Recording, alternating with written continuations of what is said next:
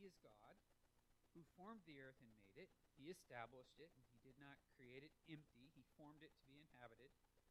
I am the Lord, and there is no other. I did not speak in secret. In other words, I'm, I, I'm telling you about Cyrus well in advance using my nation's chief spokesman to do so. Isaiah was the leading teacher of the time. He had the king's ear, he had the nation's ear. What he wrote was quickly um, copied and distributed and read the world, the nation over. Hezekiah was a great king. He ruled a lot of different places. And so this was not something that was done under a rock, it was not done in secret. This was something that was well known. And God's telling you, I did not do this in secret in a land of darkness. I did not say to the offspring of Jacob, Seek me in vain. I, the Lord, speak the truth. I declare what is right. Now he's going to challenge the people. Assemble yourselves and come. Draw near together, you survivors of the nations. They have no knowledge who carry about their wooden idols and keep on praying to a God that cannot save. Declare and present your case. Let them take counsel together. Who told this long ago? Who declared it of old? Was it not I, the Lord? And there is no other God besides me, a righteous God and a Savior. There is none besides me. Turn to me and be saved, all the ends of the earth. For I am God, and there is no other. By myself I have sworn, and from my mouth has gone out in righteousness a word that shall not return. To me every knee shall bow, every tongue shall swear allegiance. Only in the Lord it shall be said of me, Our righteousness and strength. To him shall come and be ashamed all who were incensed against him. In the Lord all the offspring of Israel shall be justified and shall glory. To illustrate a little bit better what Isaiah is talking about, I brought an object lesson this morning. I brought this piece of wood. Okay? It's my wife won a print for a cool picture of a cow. Um, and she wanted for Christmas to have a frame made. So I made a frame for the picture of the cow. I took a piece of maple and I glued, this is the piece of maple right here, and I glued a piece of mahogany to it and then cut it into four pieces, mitered the edges, and put it together. You can see that, glued it up. This was my experimental piece. This was the practice, one of the practice pieces. Okay? A few things to note. This is the groove on the inside, the back side of the frame, where the artwork will sit. And that took a little practice to get where I wanted. I didn't get it the first try. And you can see, if you look closely, some saw marks that show that I didn't get it right the first time. Um, if you look right here, this edge up here, that was where the I put the router over the edge of it to create that profile. And I did a couple different ones, and I took them inside to Danielle and said, which profile do you like best? And she chose this one of the couple that I did. You may notice that there's a, see this little groove right here? Right here, I'm pointing at? That's a little spot on the corners. So imagine this is the corner, and there's another piece coming here. I cut out that little spot right there and put what's called a spline in there and it looks decorative, but it's actually functional because that means these are never going to get pulled apart once that little tab is in there. Now, my first try didn't go so great. You see how that's too skinny up there? That's not going to look good. So I just kept sliding it down and down and down and down until I got it there, which is where I wanted it to be. And every time I wanted to practice, instead of practicing on the frame, I pulled out this piece and practiced on this piece, and you can see how this piece had like four or five different pieces of practice on it. Okay? And if you look really closely, you can see that here's a miter. This was my first try, and the miter's not really tight, and there's a little gap there. I wasn't happy with it. And so I just cut it off here, and it became my practice piece. Okay? Now, you know what I did with this practice piece? I tossed it in the firewood pile when I was done with it. Right? I mean, it's just a stupid piece. I have a question. Did the piece ever complain? Did the piece ever talk back to me and say, you know, Greg, I really think that other profile would look better on this? Maybe my wife did, but not the piece. It's, the piece didn't talk back to me. It, it's got all these shapes in it and stuff at my will. I chose what to do with it, right? Now, and then I tossed it in the firewood pile, and one day, and that's where it's going back after church, by the way, and one day it will serve us in that it will help start a fire in the Baker home. Okay? Now, let me illustrate something further. Imagine I got to looking at this piece. I, can you see it from here? There's nice little rings in the maple. See the little rings? Those look pretty, don't they? Let's pretend we all think they look pretty, okay? You say, man, this looks pretty awesome. I know what I'm going to do. I'm going to put this little guy here.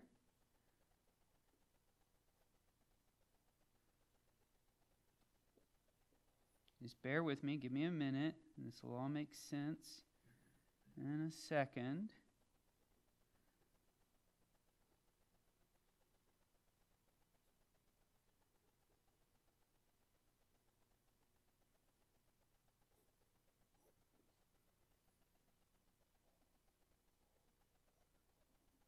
I say, you know, I really like this piece.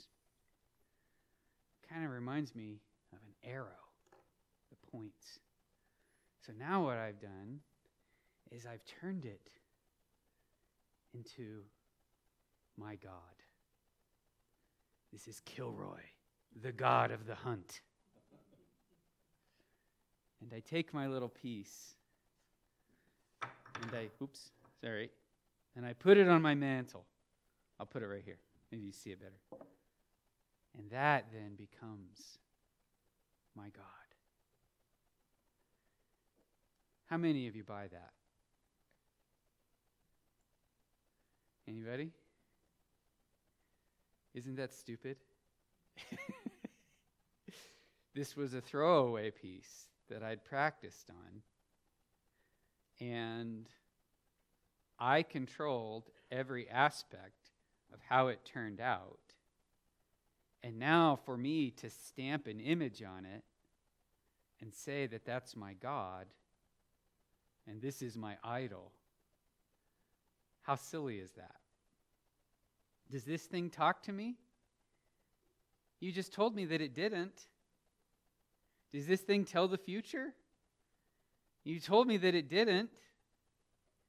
Did this thing choose how it's made? You told me that it didn't.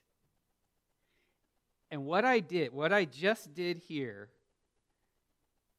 is the folly that Isaiah is describing in Isaiah 44 and 45.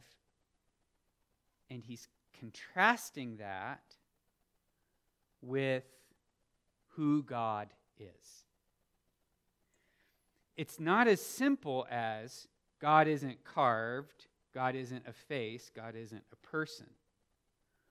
What he's saying is look at this and ponder it for a while, and then consider God, and what you will find is an infinite chasm between the two.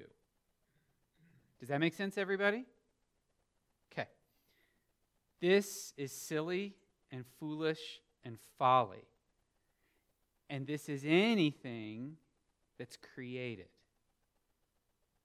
Now, let's compare this, now that you've seen what Isaiah is describing as foolish, and let's compare that with who God is.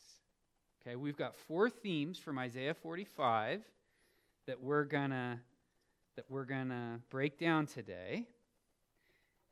As we read through that chapter, what I, I'm going to see if you guys can come up with them. There's four main themes from this chapter. As we read through it carefully, what's one of the repeated themes that God mentions over and again in Isaiah 45? You heard it a bunch of times. What are some of the things that God mentions over and again?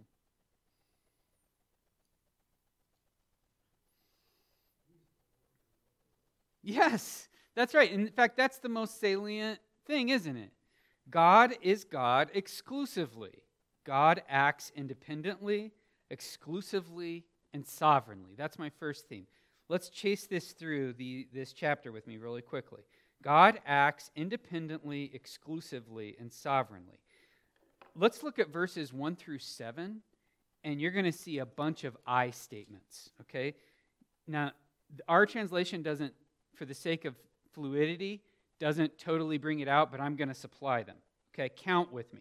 Count with me in the first seven verses the number of I statements that God's make that God makes. Thus says the Lord to his anointed to Cyrus, whose right hand I have grasped, to subdue, to subdue nations before him, and to loose the belts of kings, to open doors before him, that gates may not be closed. I will go before you, and I level the exalted places.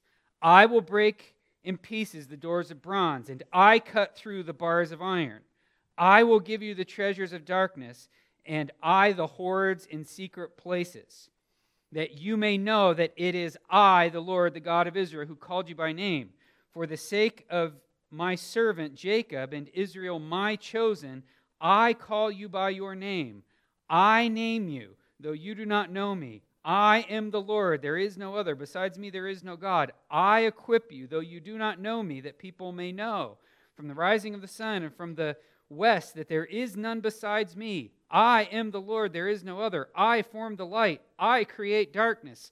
I make well being. I create calamity. I am the Lord who does all these things. How many eyes were there? Anybody count? 23. There's a bunch of them, isn't there? And if you throw in the my's, it goes up more.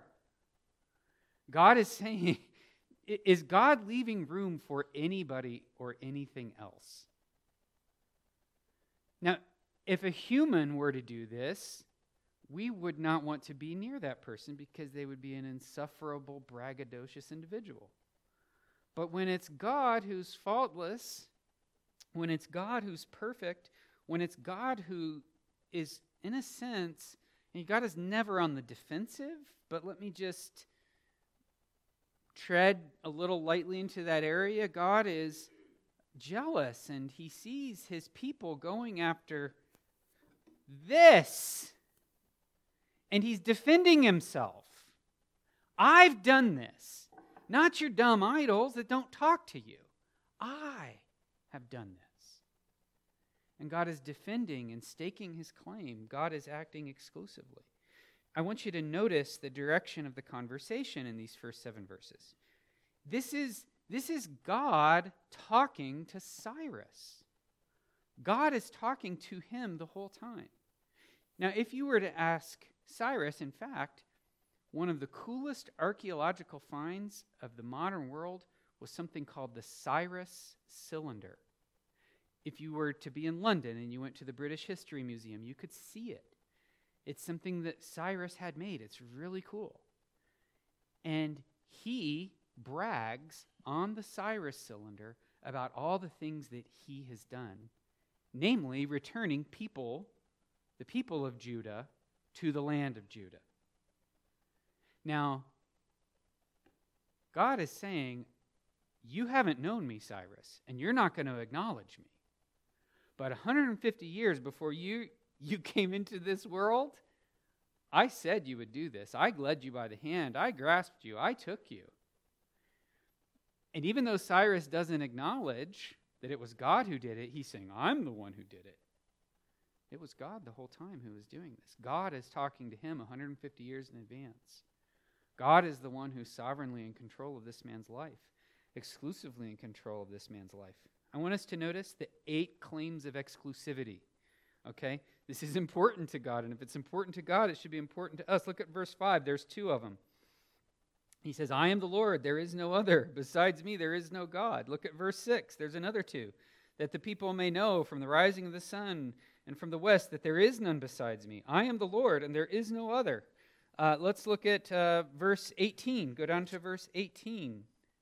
For thus says the Lord, who created the heavens, He is God, who formed the earth and made it. He established it. And He did not create it empty, He formed it to be inhabited. Um, this is God's way of saying, I'm the one who established it, I'm the one who made it. He's not allowing anybody else to reign in that. Look at verse 21. There's another two. He says, uh, Who told you this long ago? Who declared it of old? Was it not I, the Lord? And there is no other God besides me, a righteous God and Savior. There is none besides me. Let's look at verse 22. Turn to me, the, turn to me, and be saved, all the ends of the earth, for I am God, and there is no other.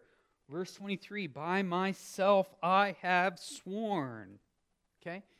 So here's all these claims of exclusivity. And I have a question for you.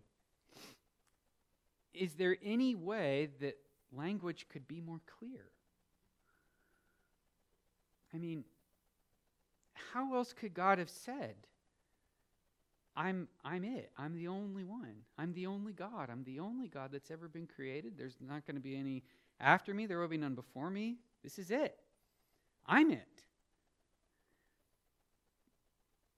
How else could God have been more clear? I'm pressed to know how, how else he could have said it. He's he's repeating it over and over and over again. He repeats it, like we said here, eight times in this chapter alone to reinforce for us his exclusive position. Why do you think God does that? It, you know, if people can't have another God, what's, what's the thing they want to do next? What's the thing they want to do next? If they they want to be God, there's a bunch of people who want to be God. Will that ever happen? Uh, no. no. What's another thing that people will do besides saying, well, I'd like to be a God? And that goes all the way back to the Garden of Eden, by the way, Ralph. That was what the devil said to Eve, to tempt her. He said, You'll be like God, knowing good and evil.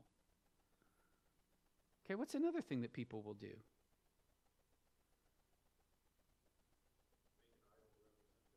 They'll make an idol to represent God, yes, but I'm, I was thinking a little different direction.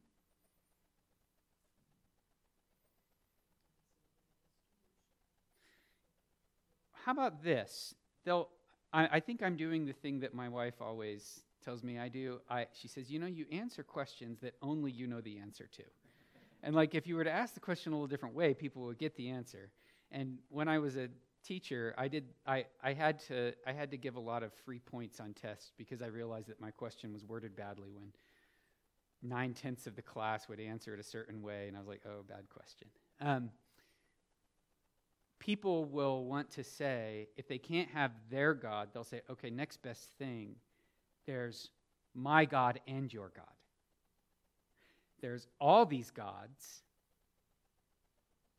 of equal value. And I have my God, you have your God.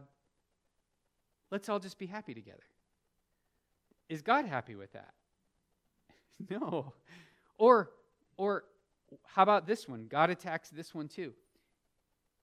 You have your God, I have my God. We just know God by different names. You call your God Allah, I call my God Yahweh, you call your God Buddha. We're all going to the same place. What does God say to that?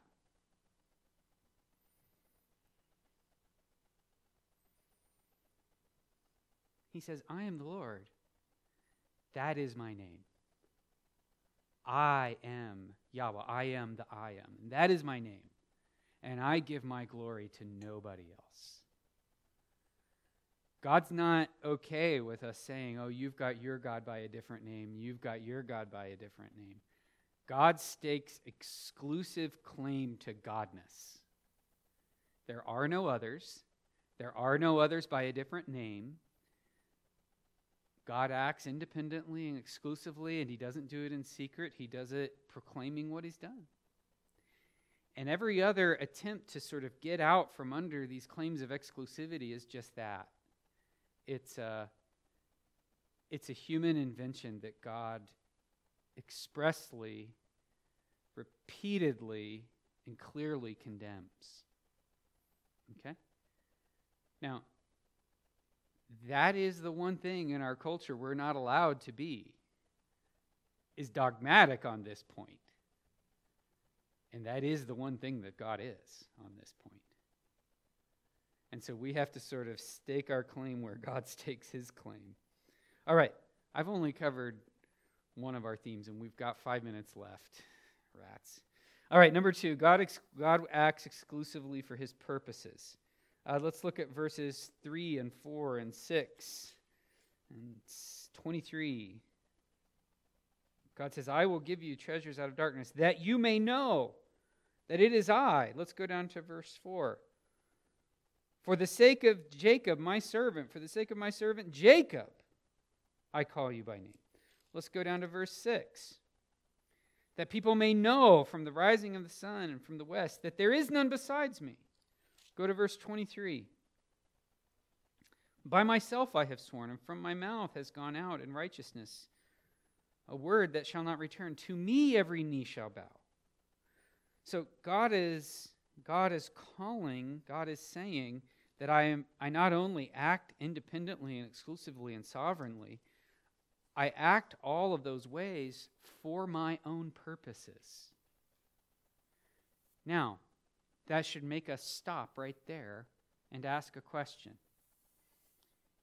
If God is exclusive and independent, if God is God alone and he acts for the sake of his own purposes, what are his purposes? Are they for good or are they for not good? The character and nature of this God who acts exclusively for his own purposes means everything, doesn't it? How does, to what end does God act exclusively and independently? Well, that brings us to our third major point God's purposes, inalterable, exclusive, unique purposes for his own glory are for our salvation. God is on record that his exclusive, independent, sovereign purposes that he makes for himself is for the salvation of his people.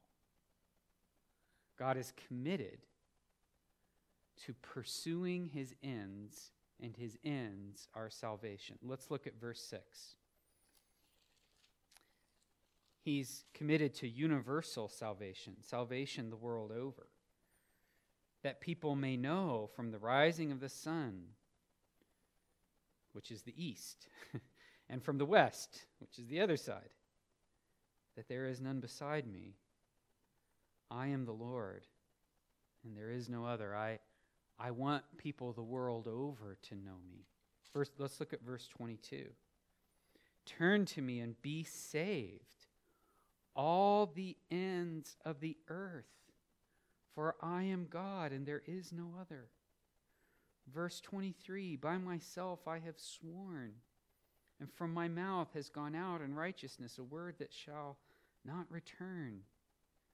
To me every knee shall bow every tongue shall swear allegiance. God wants people the world over to come to Him, and He's prepared to send His people off for a 70 year hiatus and come back under the auspices of a pagan ruler to set in motion events that would result in Jesus coming at the perfect time in world history for the dissemination of this message so that the ends of the earth would know that He's a saving God. God, who's the architect of history, created a web of decisions internationally just so his message would have perfect soil to run across the whole world in. God ordained all that. Okay? God's purposes are salvation and righteousness. They come down like rain, according to verse 8. In verses 15 and 17, God says his name is Savior.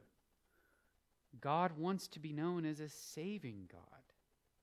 God wants to be known as a saving God.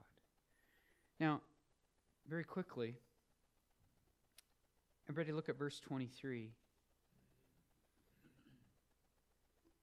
To me, every knee shall bow and every tongue shall swear allegiance. Does that, does that remind anybody of a verse that they probably memorized at some point in time or another? Anybody remember this verse? Probably not this verse. It's probably a different verse. Does anybody remember? Begins with the word that. That at the, I hear it. Somebody, whoever said that, say it nice and loud. Yes, that at the name of Jesus, every knee shall bow and every tongue shall confess that Jesus, Lord, to the glory of God the Father. The Apostle Paul is quoting this verse because he wants us to know that Jesus is this person. Right? He's staking claim. Jesus is this person. And the Apostle Paul is drawing these concepts together in a way that's really remarkable. And then last, last I'll say this quickly. God's purposes are for his exclusive glory. Verse 3 It is I, the Lord. Verse 21 Was it not I? Verse 25 In the Lord people shall glory. Okay? God acts exclusively, independently, and sovereignly in history for his own purposes. It just so happens that those purposes are for His glory and for your salvation. He has saved you. And now, in about 10 minutes, He wants you to glorify Him for that salvation. And God worked all these historical events to bring you to this moment to glorify Him for His salvation. Remember,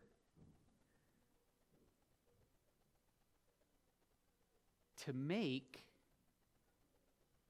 if you leave Isaiah 45 on the level of international affairs, you've cut yourself short.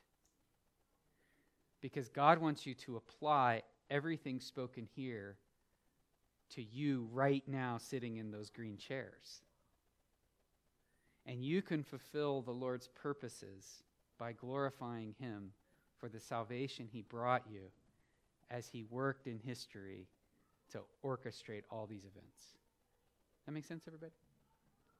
So let's fulfill the Lord's purposes and magnify Him as we praise Him for His salvation.